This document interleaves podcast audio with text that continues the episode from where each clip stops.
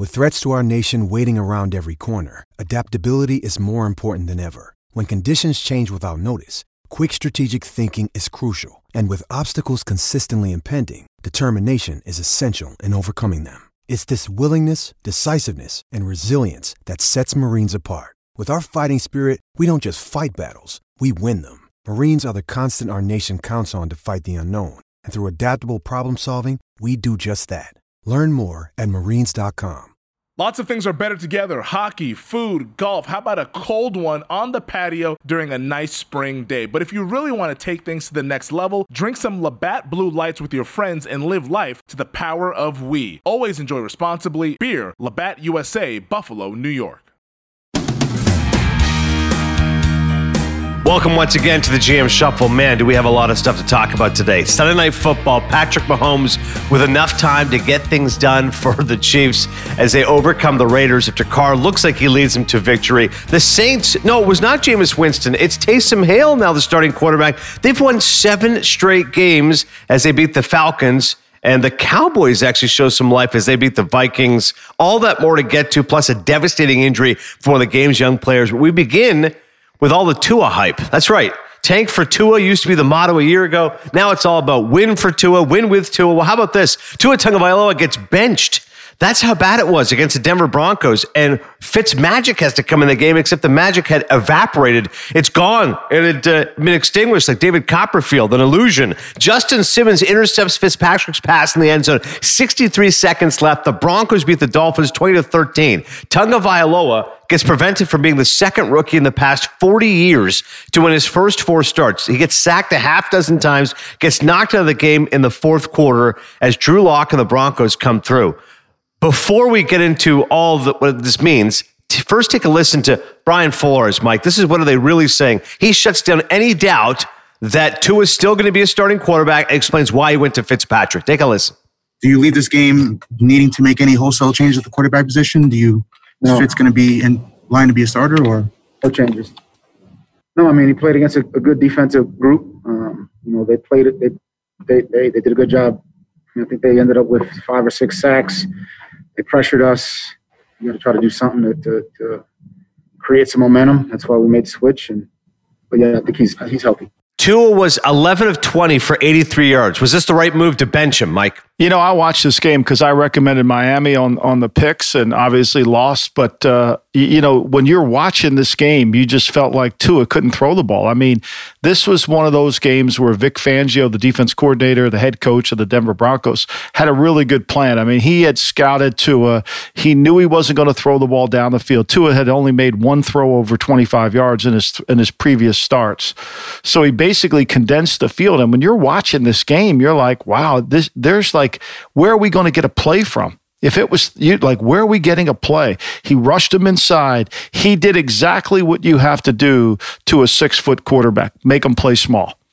And look, you know, it was it was clear. I mean, I, I, I really respect Brian for making the change that he made because he was never that game wasn't even going to get close based on what happened. I mean, when you look at the play sheets and when you look at the when you look at the uh, drive charts. I mean, three play out, three play out, three play punt, three play punt, you know, and, and then they went 14 plays and got a field goal, you know, and that took them 52 yards to go 14 plays.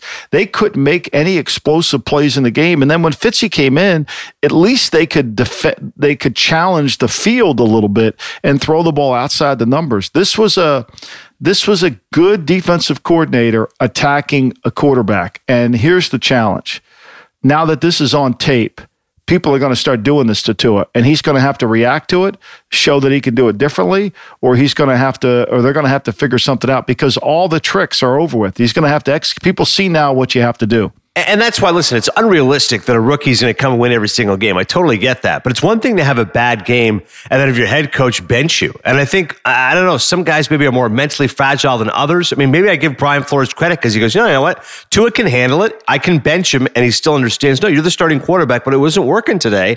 And you're not going to be here coasting a reputation. We're going to try to win. But I wonder, I'm sure there's some guys, Mike, you bench them and all of a sudden they get whispers in their head, a lack of confidence. You're a young quarterback. I, I, I'm just curious how this is going to play out. You know, I mean, Doug Doug Pederson won't bench Carson Wentz no matter how bad he plays, and Brian Flores, you know, has no problem just basically because Brian Flores got to stand in front of his team and say, "Look, this isn't ex- uh, acceptable." And if you're, if I am Chris Grier sitting in my office watching this tape, I'm a little bit worried. I, I, again, I'm a little bit worried. I'm worried about the unique factor. I think the kid can play quarterback, but I think it's got to be in the right system, in the right scheme and I just don't see wow talent.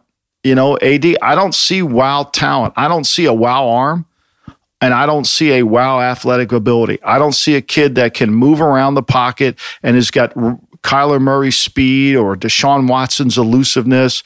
I don't see that. Like if you said to me, okay, let's talk about all these quarterbacks that that have come out in the recent years, you know, Lamar Jackson and and uh, you know Deshaun Watson and Patrick Mahomes and Joe Burrow and Justin Herbert. You know, I mean, they they might have had bad games, but this is a little bit more about a bad impact, a, a bad view, and if people continue to make him play. And where you can't see that arm strength really driving the ball down the field, that, that's got to concern you. And if I'm Chris Grier, I'm sitting in my office, I'm worried about that. I'm worried about it. Now, you know, you could say, well, we got to move him around the pocket. I mean, he was sacked six times. They rushed, the rush plan against him was outstanding. Now, Miami didn't play well up front, to granted, all that.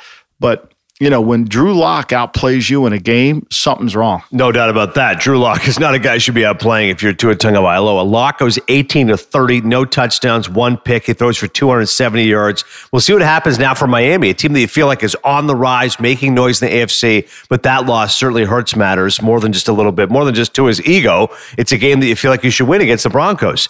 Elsewhere, in terms of young quarterbacks, Devastating news for Joe Burrow. Many ways you think, oh, this guy's the rookie of the year. He's looked awfully impressive for a bad team in the Bengals. He's their franchise quarterback, but he gets hit high and low by two Washington linemen after throwing a pass. So his left leg bends awkwardly, couldn't put any weight on it. He goes 22 of 34 for 203 and a touchdown. Afterwards, he tweeted, Thanks for all the love. Can't get rid of me that easy. See you next year. So very clearly, he's done. Ryan Finley comes in, 3 of 10, 30 yards and a touchdown as Washington wins this game. And uh, Washington's now, they, they beat him 20 to 9 was the final. But just your immediate thoughts, Mike, just how tough it is to see Burrow go down like that. Gruesome injury. It was horrible. You know, and you just knew it. You know, look, I mean, we saw him, that was his 32nd sack that he'd taken so far this year. He, we, how many times have we talked about how many hits he was taking? Like if the Bengals, and I kept asking, like, when's Zac Taylor going to just try to protect this kid? Like this is the thing that drives me crazy is you have a, a franchise quarterback and no one does anything to really protect the kid. Now I know ACLs are, you know, you can happen at any time, but this kid took a beating against the Steelers a week ago. Took an absolute beating against the Steelers. You know, they've scored 19 points in the last 2 weeks. You know, when they beat Tennessee, I thought they would I thought they would take a beating in that game and they didn't. So I, I, feel badly for Joe, but I really, you know, if I'm Mike Brown and I'm sitting there, like, do I have the right offensive coach that understands that this kid has got to be the guy that we protect? I mean, we knew it. I mean, my man Bill Berman over here, he's like telling me the day before this happens, if they don't protect that kid, he's going to get hurt. And, and it ended up being true. Like, it's seriously like, when are we going to protect this guy? Like and you could say these are fluke injuries. Yeah they are fluke and that happens. But when you don't put protection ahead of everything else you know and, and, that's what they do. I mean it's great to get five guys in a route. That's awesome you know? But their offensive line is the shits and it, and it played like it yesterday. And of course against washington's pass rush you know that that happened and so uh, I hope he can recover. I'm sure he will, but they better learn how to protect this guy. Yeah, he's your number one investment. He's your franchise. I would think you have to beef up that offensive line. Nothing's more important than this guy. Keep him healthy, keep him upright. Zac Taylor here on why Ryan Finley finding reps during the week as a backup quarterback. Well, Ryan's always done a good job preparing himself. And, you know, the life as a backup quarterback in this league is you don't get reps on Wednesday, Thursday, Friday. You got to find a way to simulate your own reps and scout team and off the side during special teams. And Finley's always done a good job of that, you know. And so again, we just we didn't get it done as a team there in the second half. All right, so Finley, obviously, in the Bengals, you know they're in a tough spot anyway. This is a lost year. Just- I mean, remember remember last year when Finley came in? I mean, they had to go back to Andy Dalton. remember they put Finley in. They had to go back to Andy Dalton. I mean, he was in there for for ten passes. He got sacked four times. I mean, this is going to get ugly. I mean, this is going to get ugly next week. I mean, when they play, you know, when they got, you know, they have who do they have coming in here? They have uh, they got the Giants. I mean, the Giants are going to run every kind of zone pressure, dog man pressure. I mean, this is going to get ugly for the Bengals because even though the Giants aren't a great team, I mean, let's face it, they're going to they're going to have a hard time with this with Finley at quarterback. This is, uh, I mean, the Bengals are going to have a top five pick now. Yeah, and speaking of ugly, the fact that Washington wins this game, they're now three and seven. Alex Smith, 36 years old, he leads the go-ahead 55-yard scoring drive, three-yard touchdown pass to Steven Sims. Washington's now three and seven. They're a half game back of Philadelphia for first place the NFL's weakest division. At three and seven, you're a half game back of first place. It's just absurd. We're going to talk more about that Eagles Browns game in a second, and that will dovetail in with Washington and the Giants, who you mentioned. But I want to get you on Taysom Hill because you have been a fan of this guy, Mike, all along. You said listen, he gives you different options. He's got versatility. I think he's got what it takes. And going into this game, the thought was Winston was going to be the guy. We were discussing this in GM Shuffle. All right, Winston's going to have three or four games to showcase his talent. Maybe he can parlay this into a contract elsewhere. Maybe he can be the starter if Drew Brees steps down at the end of this season. Instead, Sean Payton goes, I don't care what do you guys think. I'm going with Taysom Hill. And Taysom Hill rushes for two touchdowns, passes for 233 yards. His first NFL start at quarterback. The Saints beat the Falcons 24 to 9 for their seventh straight win. I feel like a lot of people would be surprised by this. I feel like you were not because you have been a Taysom Hill fan all along. You know what I was really surprised of AD was that that he was so accurate with the football. I mean, you know, he had only five incomplete passes in the game. You know, and he's averaged now when you add up everything he's done, he's averages 11.4 yards per attempt. I mean, Michael Thomas was their leading receiver. And if you would have told me after the game that Kamara was going to have one, was only going to have one look in the passing game, no receptions, that Kamara was basically going to average three, five a carry and be the fourth leading rusher on the team, I'd say, well, the, the Saints are going to get killed. I thought Kamara would have had to carry everybody. And yet, I mean, Taysom Hill carried. He was the leading rusher on the team. I mean, he was remarkable. He made all the throws he needed to. He got Michael Thomas involved in the offense. He looked sensational. And take your hat off to Sean Payton. A great offensive coach, great game plan. And their defense, I mean, Matt Ryan could not have played any worse. I mean, Matt Ryan was as bad at, coming off the bye. Matt Ryan was as bad as I've ever seen him. Eight sacks, you know, couldn't get the ball down the field, settling for field goals. You know, hats off to the Saints. Great, great win by the Saints. And and look, Taysom Hill, you know, he's playing himself into more money. I mean, if he plays like that next week when they go out to Denver, it's going to be interesting to watch him against Denver after we've just seen Tua play against Denver, right? Watch him play, what Vic Fangio does for him and how he attacks him, you know, because that's the true challenge. I think more than anything, how defensive coordinators, really the good ones, attack the quarterback and obviously, Fangio knew what he was doing against Tua.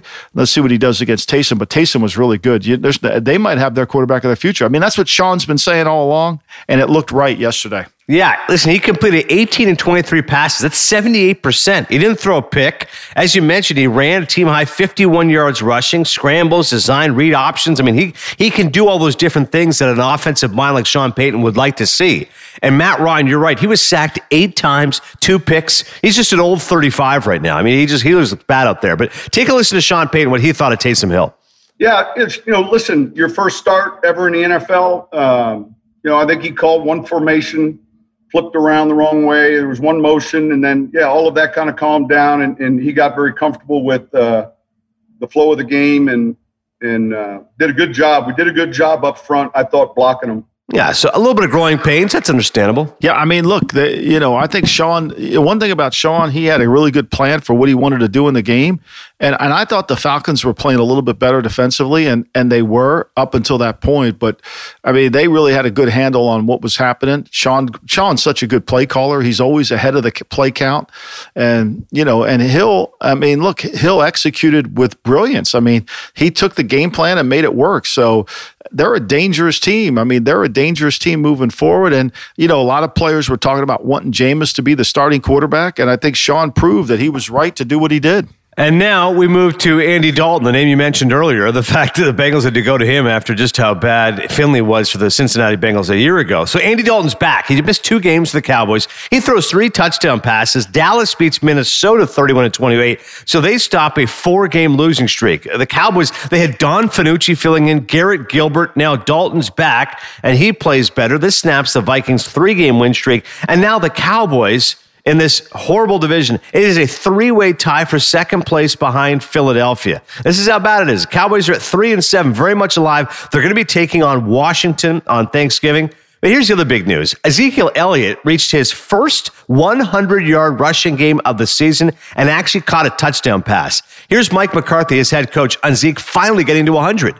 Frankly, I, I just look at the way he runs the football, the attempts. I mean, their body blows for any defense. You know, it's, it's necessary for us because it keeps us in a in a run pass mentality.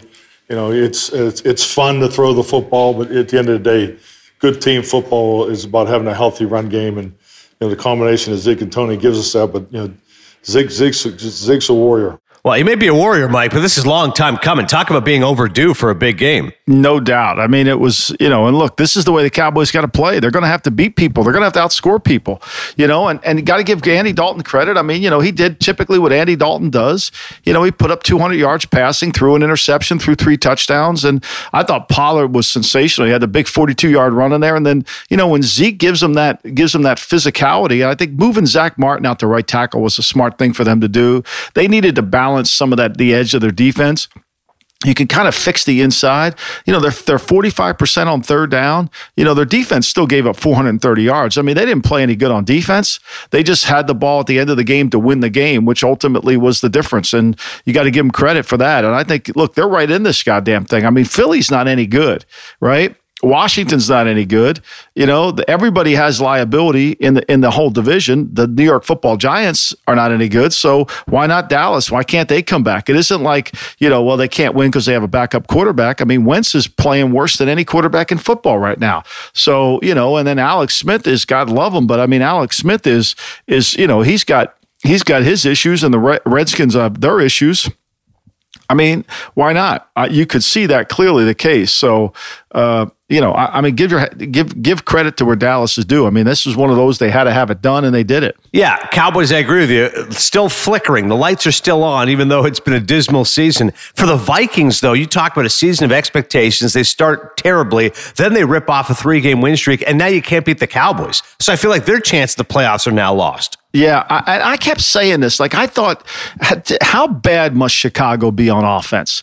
I mean, because the Cowboys, I mean, they run the football effectively on. I didn't think Minnesota up until all their games. I mean, look, I give them credit for what they're doing, but I didn't think Minnesota was playing good on defense all the time. In fact, I thought Chicago would cover that game. You know, I've been so bad at, at, at these picks this year in terms of thinking, and, and I'm as as Curly once said, you know, I do a lot of thinking and nothing happens. Well, that's what I feel like on these picks is like I keep thinking them through. Like, how could they not have moved the ball on Chicago? Like Chicago not have moved the ball on them, or Detroit moved the ball on them? You know, and then why isn't Green Green Bay moving the ball on them more. You know, the Green Bay scores 22 points against them. I kept thinking they were going to get, you know, able to do it, but look, the, take take your hat off to the Cowboys. They hung in there. This is what they're going to have to beat teams 34 31, have to keep the game in the 20s, find a way to make a play in the kicking game. I mean, give McCarthy credit. His team played tough, and that's what he's got to do. See what happens here for the Cowboys. Very much alive. Big game coming up on Thanksgiving. When we come back, Big losses by the Packers and Ravens in overtime, plus Patrick Mahomes, a vintage game winning drive on Sunday Night Football. You're listening to the GM Shuffle.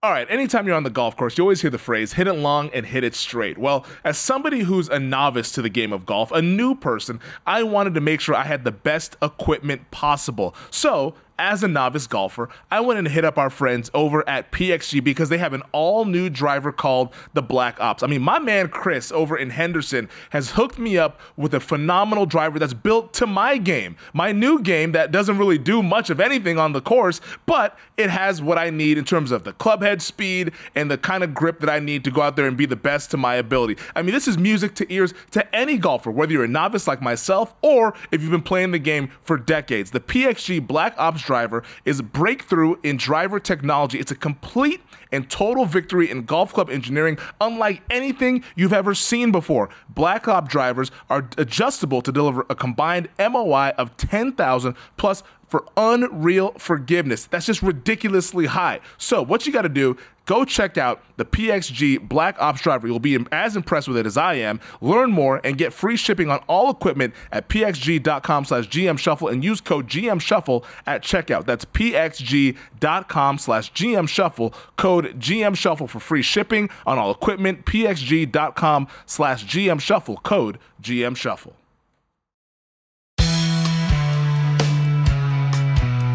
Well, Sunday Night Football lived up to the hype, Mike. Uh, back and forth, an excellent offensive show with the Raiders and the Chiefs. And you're watching the game, you know, a little over a minute left. Mahomes has the ball. I go, this is too easy. Seven plays, 75 yards. They marched down the field in just over a minute.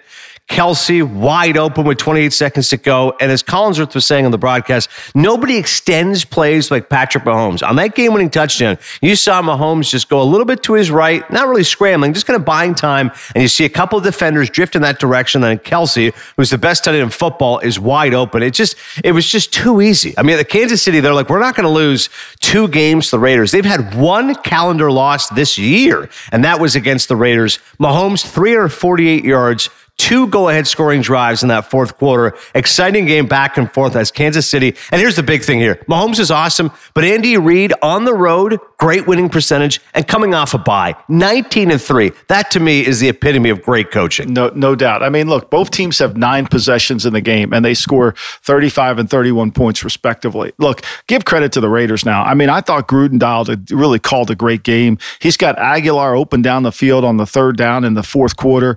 That Agholor drops. You know, that was a tough catch, but he dropped it. If he makes that play there, you know, this was a game where if you held serve, if you could get them to punt, you had a chance. The, the one that killed, I, I recommended the Chiefs and the minus seven and a half. Of course, I lost that too.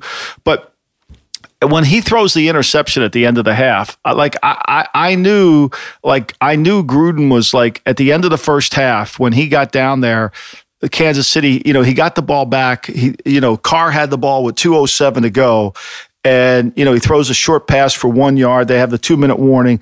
Then he throws another pass gets a first down. First and 10 he scrambles it goes out of bounds stops the clock. Then he comes back incomplete stops the clock again. And then he throws another incomplete. And then kansas city gets the ball back right there on that drive. Kansas city gets the ball back plus they're going to have the ball to start the half. So they're going to dominate the middle eight you know, and I think John, if John could have put a couple runs in there to kind of get it going, so the clock would have been. But Andy comes back and then he throws that bad interception, which killed the which killed the cover. Because if he scores a touchdown there, right, he's going to go into halftime up 21-17. Then he's going to get the ball to start the half at 28-17, and then it's really hard for the Raiders to ever really catch them. But look, give credit to the one thing I would say when I watch the Raiders, I know this 24 Abrams is supposed to be their great player. It's funny, Pro Football Focus had him as the 93rd out of 96 safety. I mean, he's one of the most over I don't think he's overrated because I think uh, other than the Raider people, he hits people, but he has these penalties out of bounds. He does dumb things on the field, and he cost them the game yesterday. I mean, he's sitting there, they're playing quarter coverage, and he comes flying out of the quarters to go tackle Mahomes, and Mahomes throws it to a wide open Kelce, and it cost them the game. I mean, at some point, like th- these guys get these reputation for being these great players and all that, when the reality of the field is they cost their team games, and he's trying to play this field physical, tough macho style. And it just doesn't work. I mean, like they can't, they have to rush him. He's not a cover guy. But I, I'll tell you, I think this Raider team, I think the way Gruden's calling plays, the way he's got the offense going, the way Carr's playing now, you know, the way he's got Carr operating with Jacobs, he's got Kolton Miller back at left tackle, which really helps. I mean, think about this, AD. He's gotten more out of Nelson Agholor than they ever did in Philadelphia. See, if I'm the GM in Philly and I see Aguilar having a great year in Oakland, I'm like, what the fuck? Like, seriously? it drives you crazy. Like it drives you crazy. Like Johnny Morton or whoever the receiver coach is in, in, Las Vegas is doing a great job. And you're sitting there watching it. Agholor, and we need receivers, and we just let Agholor go walk out the door for basically for for Ugats. And you know, you're driving yourself crazy. I think the Raiders are going to be a hard team to beat when they make the playoffs because they're going to be able to the the weather if the weather's bad they can they can still run the football Carr can throw it anywhere on the field I mean he can throw it anywhere on the field I mean he was sensational last night I mean he was as good as you could be you know he actually outplayed Mahomes other than Mahomes drive at the end of the game but you know, and I've never been a big Carr guy, but Carr won me over last night. He won me over last night. He got him in the right play, got him in the things they needed to do.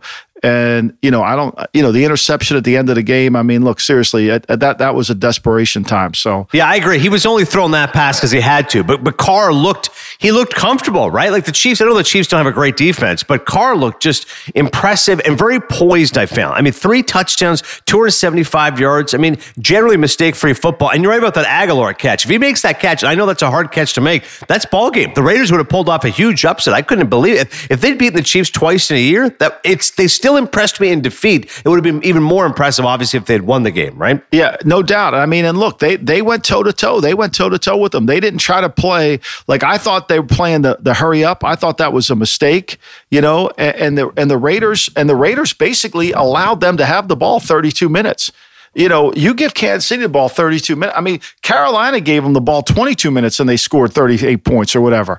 I mean, like, like that was pretty impressive you know, and truly, you know, what this game was about was what by deferring, Kansas City gained, like I always say this all the time when you defer, you're basically playing chess with the black pieces to start the game. But eventually, by controlling the middle eight, you get the white pieces. And then that's typically, if you have the white pieces, you win.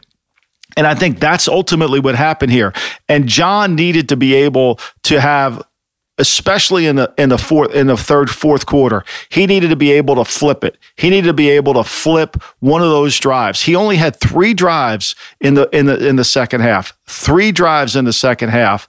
And and he basically he scores two touchdowns on those 3 drives and he has one big drop. I mean that's pretty impressive. He went toe to toe with them.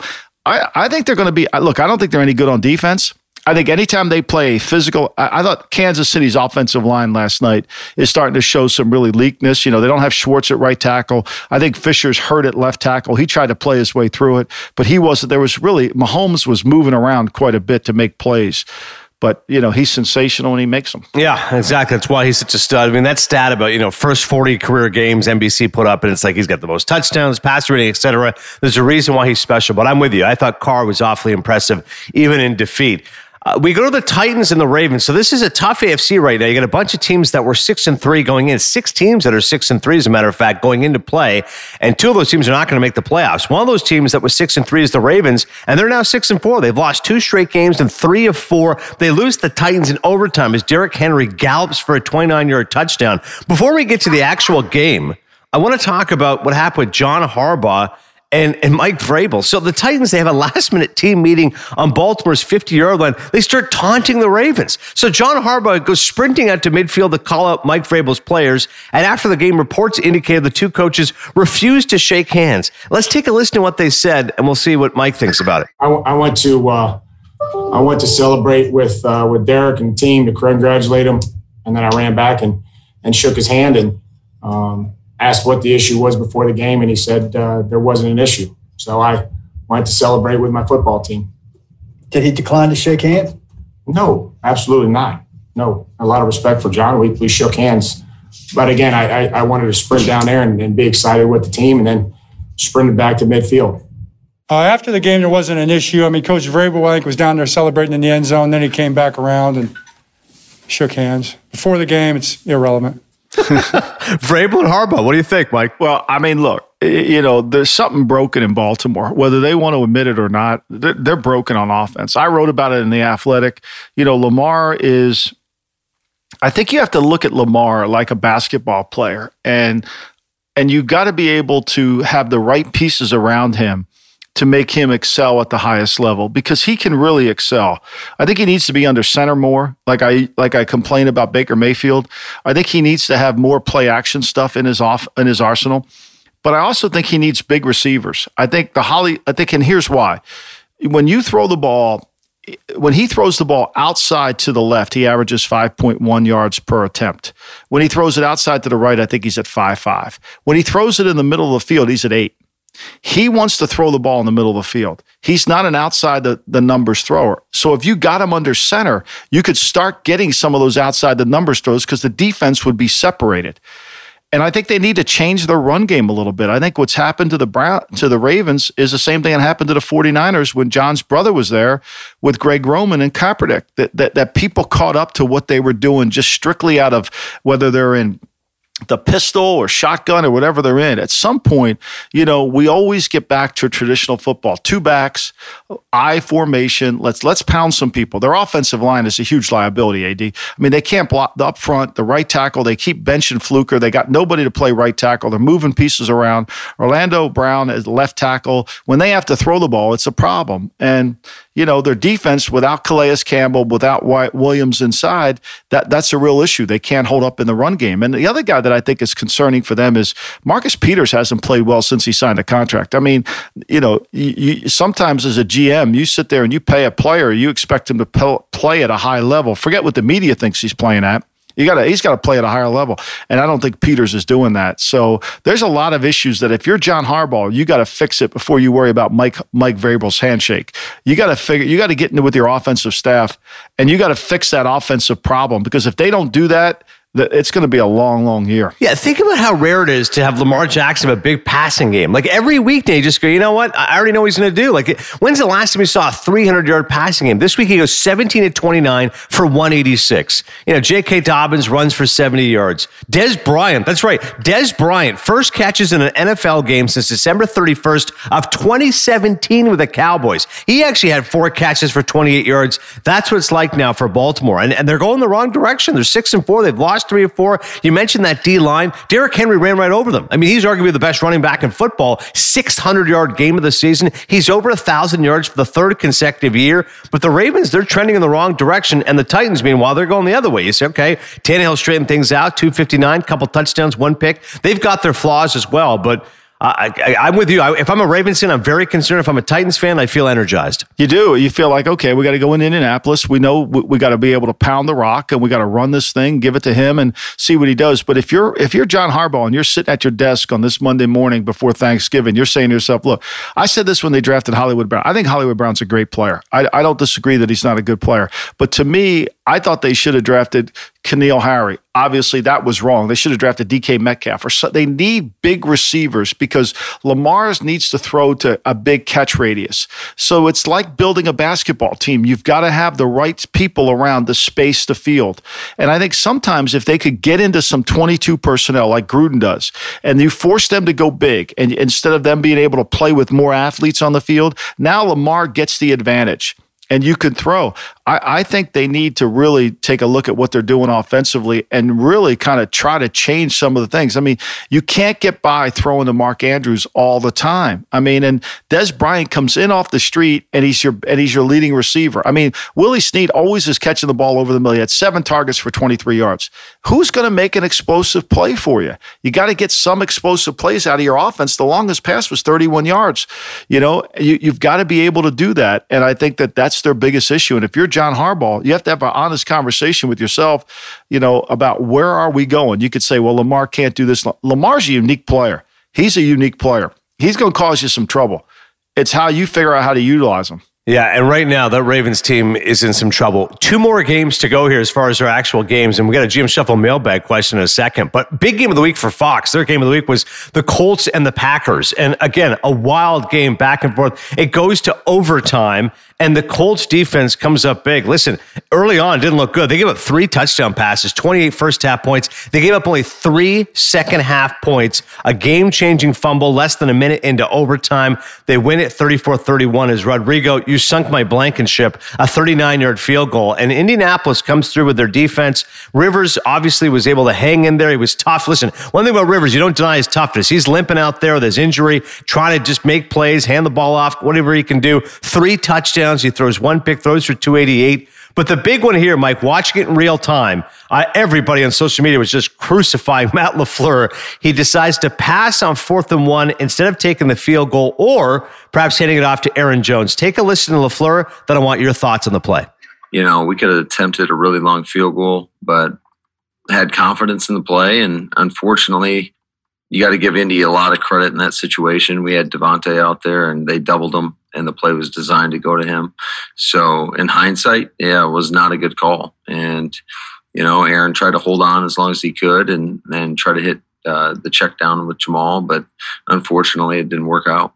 Hindsight's 2020, I get that. But in the moment, Mike, were you saying, hey, this is a stupid play call? Yeah, you know, I was because I think this, I think, you know, you know you're going to get, especially in that formation, you know you're going to get Davante Adams doubled. I mean, they were in 22 personnel. I think they were in, I believe they had two, they only had one receiver on the field. They're going to double his ass. I mean, he wasn't going to get the ball and they weren't going to bite on the play action. I mean, I, you knew they were going to throw it. They weren't going to try to jam it up inside. So, you know, I think Matt probably would rather have a better call there. I the, where I had real issues with them. Uh, I mean, you know, they just lost the game in the second half. I mean, they score at the end of the half to go up. And I just think to me, when you're in those parts of games, you got to say, look, fellas, we got to get to 35 to win this game, you know? And uh, you're, you, you got, you know, when you go into halftime and you've got that big lead, you got to keep, got to keep putting your foot to the pedal. And they just got dominated in the second half. I mean, they really did. But then they had, then they had this, they had this chance to really win the game right? So they're coming down the field, and this is and this isn't second guess, and this is first guess. And I I thought they did one of the worst jobs ever. They got first and ten to stop the clock at the Indy at the Indy fifteen. There's 43 seconds left to go. Okay, and then they go second and ten, and he throws the ball to he throws the ball to Tonyan for seven yards. Now the clock's running, so he can't spike the ball, right? So now it's third and three with 12 seconds. So we had the ball at second and 10 with 42 seconds to go at the 15. Like we got to take two shots at the end zone here and then kick the field goal. We can't not do that. We got to get the first. We, we could have got a first down inside the five, but we got to win the game right there. And and they held for the field goal, and then they turned the ball over in overtime, and it cost them the game. But look, I, I you know, like I keep saying this: if you don't score in the second half of games, if you don't score in the fourth quarter, I mean, they scored those three points in the fourth quarter. They they were shut out in the second half. They couldn't do anything. And you know it's going to cost them because you can't play. I mean, the the Packers, even Troy Aikman was saying he didn't understand what the Packers were doing on defense. Sometimes you just don't know what the Packers are doing on defense. They just give up too many free plays. So, uh, great win for Indy. They finally beat a good team, which I think Green Bay is a good team. And it gives them some confidence. And and you got to give Rivers credit because he did make some really good throws. I think Pittman's going to be a really good player for the Colts and the way they use their backs. The other thing is, I think Frank Reich gave them every goddamn chance in the world. I mean, Frank Reich's throwing the ball it, it, at the end of the game there, and it almost re- resulted in a, a, a pick fumble.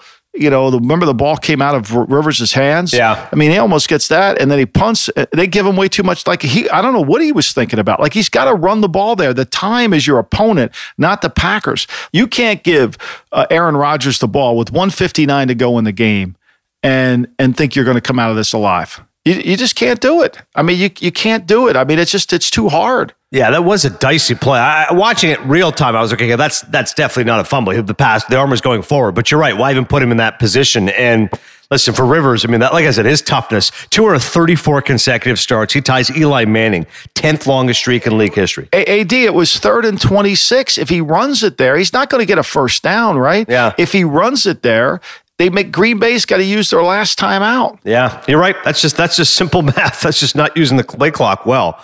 We'll get to Reich and more of him in a second because now we get to the last game we're going to discuss from the week, and that's the Eagles. They lose to Cleveland. I mean, this is one of the ugliest games I've seen in a while. I cannot believe I was watching this game, but away we were gloomy weather, no Myles Garrett. Browns defense still forces three turnovers, and they sacked Carson Wentz five times. You could almost write the script going in. Let me guess. They're going to run the ball. Yep. Nick Chubb, 20 carries, 114 yards. Uh, Kareem Hunt had a touchdown at one point. Baker Mayfield doesn't do much. All right. He's 12 at 22 for 204, but it doesn't matter because Carson Wentz is going to turn the ball over. I mean, early on, they're running the ball. They're running the ball. I'm here we go. This is what the Eagles should do, right? Run the ball. Keep going, Doug. Seven straight rushes. And and then Miles Sanders fumbles the ball. Go, all right, here we go. Inside the five, Browns go. They marched in all the way, but the Eagles, a huge defensive stand. The Browns come away with no points. They go for it on fourth down.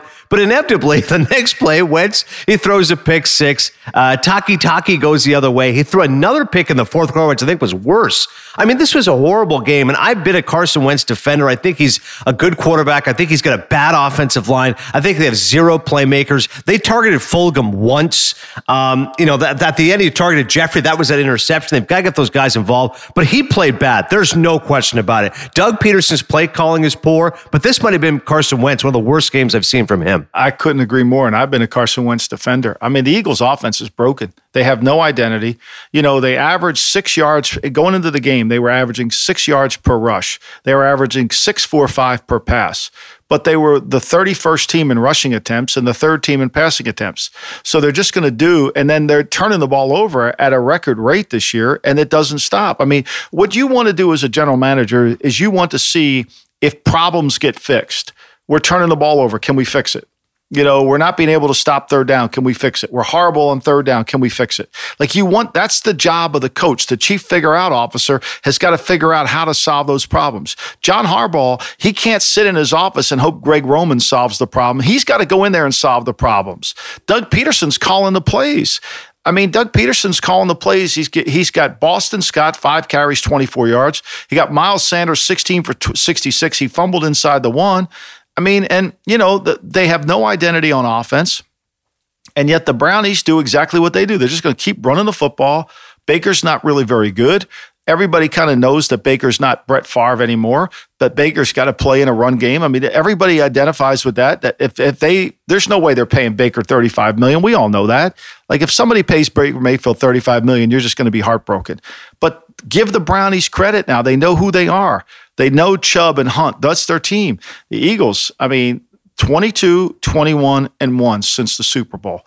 I mean, and their talent level on the team is is really poor. I mean, at some point, and I recommended this.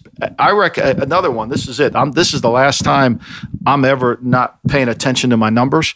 Every number that I had last week, uh, I had this game should have been the Browns should have been favored by four uh, in my power rankings. I had this game as Philadelphia.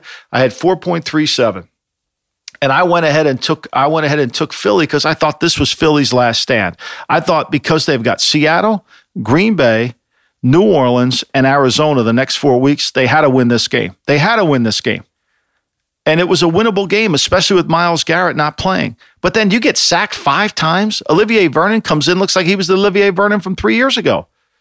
I mean, this is really. I mean, if you're Jeff Lurie and Howie Roseman, the two the, the two decision makers in Philadelphia, you you got to look at like how are we fixing this problem? We've got all these offensive coaches. We've changed what we wanted to do offensively, and yet the results are going from bad to worse. Is it all the players? Here's the question you got to ask, AD. If you won't bench Wentz, then what's the problem? If it's not him, who is it? And to that point, here's Doug Pederson when asked if Wentz could be benched. Doug, is uh, is Carson Wentz going to start next week? Yes. No, no question yeah, about it. Yeah, no questions about it. He's our starter. Listen, at some point you drafted Jalen Hurts. What's he coming in there just for a six yard rush here and there? Wentz is having a miserable season. You're three, six, and one for God's sakes. Like you said, you're making Olivier Vernon look like Laurence Olivier. Like just go out there, just try it. Why wouldn't you go to Jalen Hurts at this point? It's not like you can't go back to Wentz, right? I don't understand why you wouldn't try it. I mean, to me, it's like if okay, if Wentz is the, really the, what the reporters should say to Doug is Doug, if Wentz isn't the problem and you're not going to bench him, then what's the problem on offense? Then how could you be two for twelve on third down this week and you were zero oh for nine on third down last week? Like, what is if if it's not Wentz? If Wentz is playing satisfactory to you, then what is the problem with the offense? That's the question you have to ask. Like if it's if it's not like give Flores credit. Flores said, "Look, we were not playing well. I'm going to bench Tua." Now people are like, "Well, you got to have more confidence in your quarterback." You weren't watching the game. Like there was no way Tua was going to make a play in that game. That that there was no way. In fact, Vic Fangio probably said to himself, "Shit, God damn it, we got to make sure Fitzy doesn't beat us here." That's the one thing Vic didn't want to have happen. He didn't want to take Tua out of that game. It's the same thing. If you're the defense coordinator of the Browns, you don't want Wentz to come out. You want him to keep playing because the way he's playing, he's giving you a chance to win games. Hell, he had one interception in the end zone that got called back because the kid dropped it. I mean, it's just been a deterioration of, of an offense. I mean, once again, Alshon Jeffery, what are they paying him? $10 million a year? I mean, two he had two targets, no catches. I mean, Fulgham, Fulgham, he had seven catch, seven targets, one catch for eight yards. I mean, the two leading Rogers, Rodgers. That I mean, it's it. The offense is broken. And yet, and yet, you're saying it's not the quarterback. Well, then who is it? Yeah, thank God, by the way, for Dick Rod. You're right. Richard Rodgers coming up big. He was the only guy out there looking to make any catches. This brings us to the GM Shuffle mailbag. This is from Philip. Is it possible the Colts are going to go after Wentz once the Rivers episode ends? Is it him or is changing to Frank Reich and a good O line in Indy what could revive Wentz? What do you think? I think you know. Look, I think I think Frank likes Wentz. I don't think there's any doubt about that. I mean, he played really well for them. However, that being said, you know, I think that they're, Indy's going to win too many games to get into this quarterback derby. And Indy knows they have to get into the quarterback derby. And so, who will that quarterback be? The, you can't get Wentz from Philly unless you Philly thinks they have another quarterback. I think it's more going to be Sam Darnold is going to be the guy that they go with more than uh, Wentz. I think Darnold will be available because they're going to draft obviously Trevor Lawrence, and then whoever other team drafts to the top is going to have someone else available, and that's the market. If you're the Colts GM, that's what you're looking at. You're watching Sam Darnold, you're watching everybody's quarterbacks that are playing because whoever picks one is going to give you one. As always, appreciate your questions. The GM Shuffle at gmail.com. You're right. Lawrence is going to go. Justin Fields is going to go to Ohio State. Kyle Trask is generating some heat now to Florida, so there's definitely some quarterbacks in college ranks who are getting some buzz. After the break, we'll give up weekly awards for week 11 and talk Good Monday Nighter here. Rams and Bucks. That's next.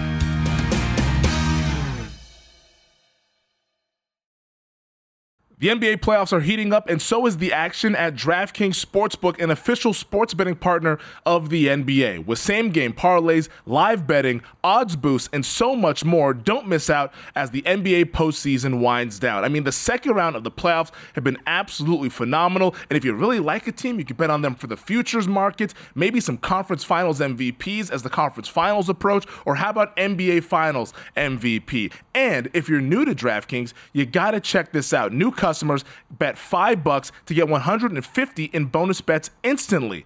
Download the DraftKings Sportsbook app now and use code SHUFFLE. That's code SHUFFLE for new customers to get 150 in bonus bets when you bet just five bucks only on DraftKings. The crown is yours. Gambling problem? Call 1 800 Gambler or in West Virginia, visit www.1800Gambler.net. In New York, call 877 HOPE NY or text HOPE NY 467 369. In Connecticut, help is available. For problem gambling, call 888 789 7777 or visit ccpg.org. Please play responsibly on behalf of Boot Hill Casino and Resort in Kansas. 21 plus age varies by jurisdiction, void in Ontario. Bonus bets expire 168 hours after issuance. See dkng.com slash bball for eligibility and deposit restrictions, terms, and responsible gaming resources.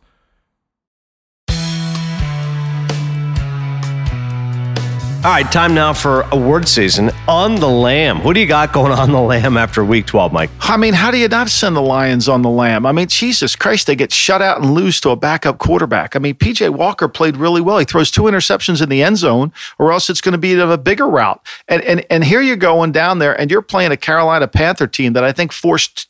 I think they in the last five weeks they forced two punts, and they shut you out, and they shut you out. You know, you get you know they shut you out. I mean, how is that even possible? You got sacked five times by a defensive front that doesn't sack anybody.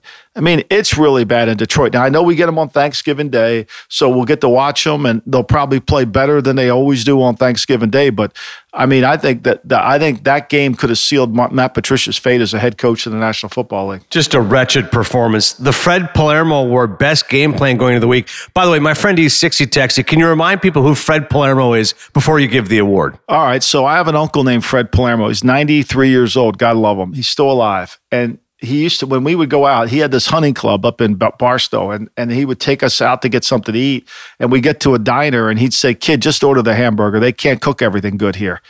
And it basically is who has the most simple game plan that you can execute you know, it's like if you go to the French Laundry in, in where Gavin Newsom got busted on. If you go up there, they have five things on the menu. They cook them all good. If you go to the if you go to the Garden Parkway Diner, they have a hundred things on the menu. They can't cook them all good. So Fred said, just order the burger. You'll be fine. so whoever has the best, the cleanest game plan, that's what you do. That's how we got to be the Fred Palermo Award. I, I love so, that, and it's true. It's really true. You you know you can't. Not not everybody can cook it all good, right? You know. Uh, you know, and so uh, uh, and so that's how we came up with it. I think the best game plan by far was Denver. I think Denver. I think Vic understand how to rush them. I think the offensive line for Miami was a liability, which put a lot of pressure on Tua. I think this. I think when you're playing against little quarterbacks, six foot quarterbacks like Baker Mayfield or Kyler Murray, if you don't make them play small, if you don't attack them inside the pocket and force them to have to have throw from a confined area where you really have to drive the ball down the field, I think that that's a problem. And I think Vic did a great job, considering the fact that that when you look at the way Denver played the week ago in Las Vegas to have this comeback, great win for Denver. Absolutely. It was a great win for Denver. Like I said, props to Vic Fangio. Listen, he made his name as a defensive coordinator with the Bills. He parlays that into a head coaching job. It's always good when you see a D coordinator or an offense coordinator, whenever they get the head coaching job. Hey, this is what we're paying you for. That's always been our criticism with Nagy. Hey, you're an offensive coordinator, turn head coach, and your offense stinks. For Fangio, you're a defensive guy. Your defense stepped up. Credit to you and the Broncos. Last award before we talk about the Monday Nighter. If you don't know, now you know. What's your main takeaway from this week? I think there's, I think, it, I don't, I'm not saying Tua is a bust, but Justin Herbert's the more talented player.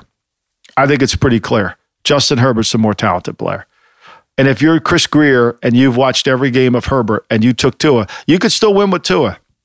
But you got to be really honest with yourself and say, I think he's the more talented player. That doesn't mean he's the best player, but just watching those two guys play now, four weeks, three weeks, watching Herbert, Herbert's the more talented player. Yeah, somebody was asking me the other day, you know, if you had Herbert, if you had Tua, if you had Burrow. And I said, okay, um, it's a little early, but if you just want like the size, the look, the arm strength, like Herbert, I think Herbert's hampered by the worst quarterback. I think Tua has the best supporting cast around him because his defense is really good. And Burrow, I like a lot too, but again, the Bengals stink. But that's, it's an interesting debate. And, uh, between those three quarterbacks, at the very least, like I said, if you go Herbert and Tua, there's a reason why Herbert has so much upside right now. And we'll see how Tua bounces back. Listen, are you made of strength? Do you take adversity well? We're going to find out. Does he take this benching and respond to it, or does he sulk? We're going to find out soon. Uh, we've also got more football tonight, Monday night, baby. Rams and the Bucks, six and three LA, seven and three Tampa. McVay's done a terrific job coaching this team. You got Aaron Donald and Goff going up against Brady and the Bucks. Fun game tonight. What are you looking forward to? You know, I think this is a game the Bucks have to. You know, they get the, next week. They got Kansas City coming. They got to play Kansas City next week. Uh, this is one as as bad as they got embarrassed on national TV last week. Uh, last time they played by New Orleans, they got to come out and play much better. I think that Whitworth injury, Noteboom will be the left tackle. I think that's significant for the Rams. I think they're they're worried about that. They're going to have to hide around it. I think Bowles will put a lot of pressure on the quarterback. I, I think Tom will throw the football effectively against them. I think the Bucks win. All right, look forward to that game coming up tonight. And as always, a new episode of the GM Shuffle. Normally come out Thursdays because of Thanksgiving this week. We're going to release one on Wednesday morning. So look for that. Should be around Wednesday at noon. There's three games on Thanksgiving. To be honest, the Lions and Cowboys games aren't particularly interesting, but the nightcap is great. Ravens and Steelers. Look forward to that game because Baltimore now feels like a must win. God, the way that they're playing, lost two straight and three of their last four. As always, you can follow us on Twitter and Instagram, M Lombardi NFL, Adnan S. Follow the GM Shuffle on Instagram. And before we close, Mike, yesterday, I know you were doing VSiN. I was doing Sirius MLB Network Radio. And I just looked at the date and it just rings true, right? I just see 1122 and immediately I think of 1122 63. It's a date, like there's very few days when you see that date, you think of JFK, who I know we've been talking about a lot on the podcast, but you've been knee deep in looking at conspiracy theories and JFK's life. Yesterday, another day you think about the reminder of what this country lost when we lost JFK. Yeah, so bad, right? I mean, you know, and then it, just it, that it's 57 years and it's still kind of. I, I, tweeted a picture of it out and said we we we don't have any answers. Of course, people said yes, we do. I mean, if you really think Lee Harvey Oswald acted alone, then God bless you.